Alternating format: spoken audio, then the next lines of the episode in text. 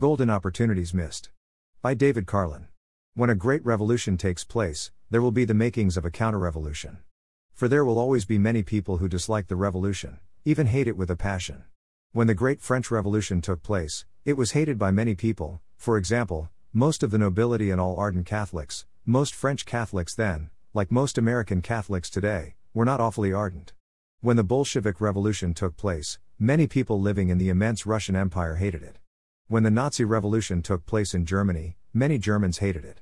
And when the Sexual Revolution, SR, took place in America, a revolution that began in the 1960s and continues to this day, many American Catholics and Protestants hated it.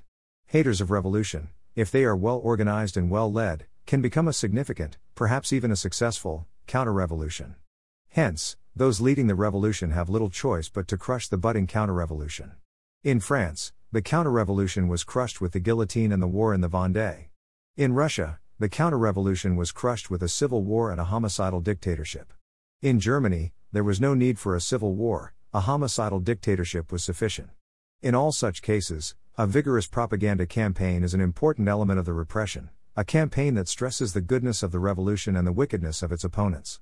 In the case of the American sexual revolution, the revolutionaries have not, at least not so far, used violence against their Christian foes. They have largely limited themselves to the use of propaganda, important elements of which have been satire and mockery.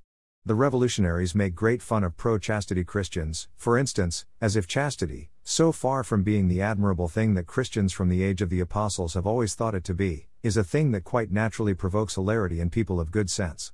In this propaganda war, America's great secular propaganda machines, the entertainment industry, movies, TV, popular music, the journalistic media, both print and electronic, the publishing industry, our leading colleges and universities, many of our public schools, and the Democratic Party, have been ardent supporters of the pro SR cause.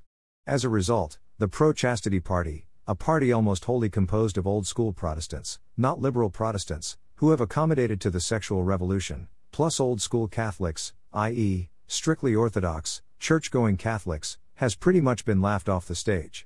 Of course, there were, and still are, millions of Americans who hate the SR. But they have never been very well led or very well organized. The Catholic bishops of the United States missed a golden opportunity early on in the SR.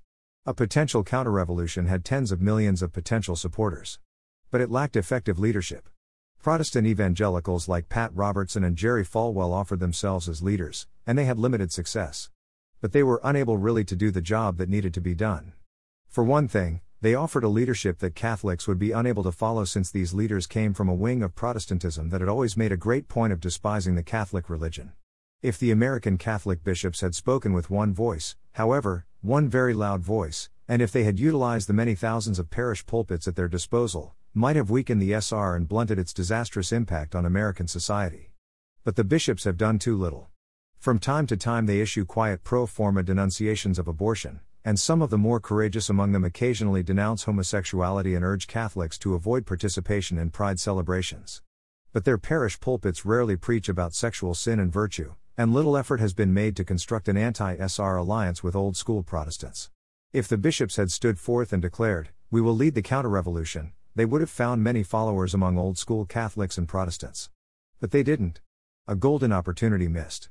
This brings me to Fiducia Supplicans, FS, the recent Vatican declaration telling priests that it is unobjectionable, in certain circumstances, to bless homosexual couples. Not being a theologian, I will not comment on the theological merit, or lack of merit, of this document.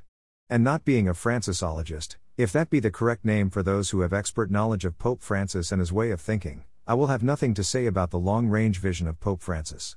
But I'm an ex politician and a rather careful student of American culture and politics. And so I will be to my last and will offer some comments on the political and cultural impact FS is likely to have in America. The first thing we have to note is that most Americans who have heard of FS, whether Catholics or Protestants or non Christians, and whether they be pro SR or anti SR, perceive FS as a significant victory for the LGBTQ movement, a movement which, as I see it, has as one of its aims to undermine and destroy the Christian ideal of sexual morality, hence Christianity itself. Most people see FS as the Catholic Church giving ground to the LGBTQ gang. They see FS as a sign that Catholicism, like liberal Protestantism, will eventually remove homosexual practice from its list of serious sins. Defenders of FS can tell people, all they want, that they are mistaken to see things that way, all the same, that's how they see it. Second, the American Catholic bishops are once again offered a golden opportunity to put themselves at the head of the SR counter-revolution. But to do this, they will have to do something that is almost a psychological impossibility for a Catholic bishop. They will have to make a public declaration of their disagreement with the Pope. That being a great improbability, FS, I fear, will provoke an acceleration of Catholicism's downhill slide both here and abroad.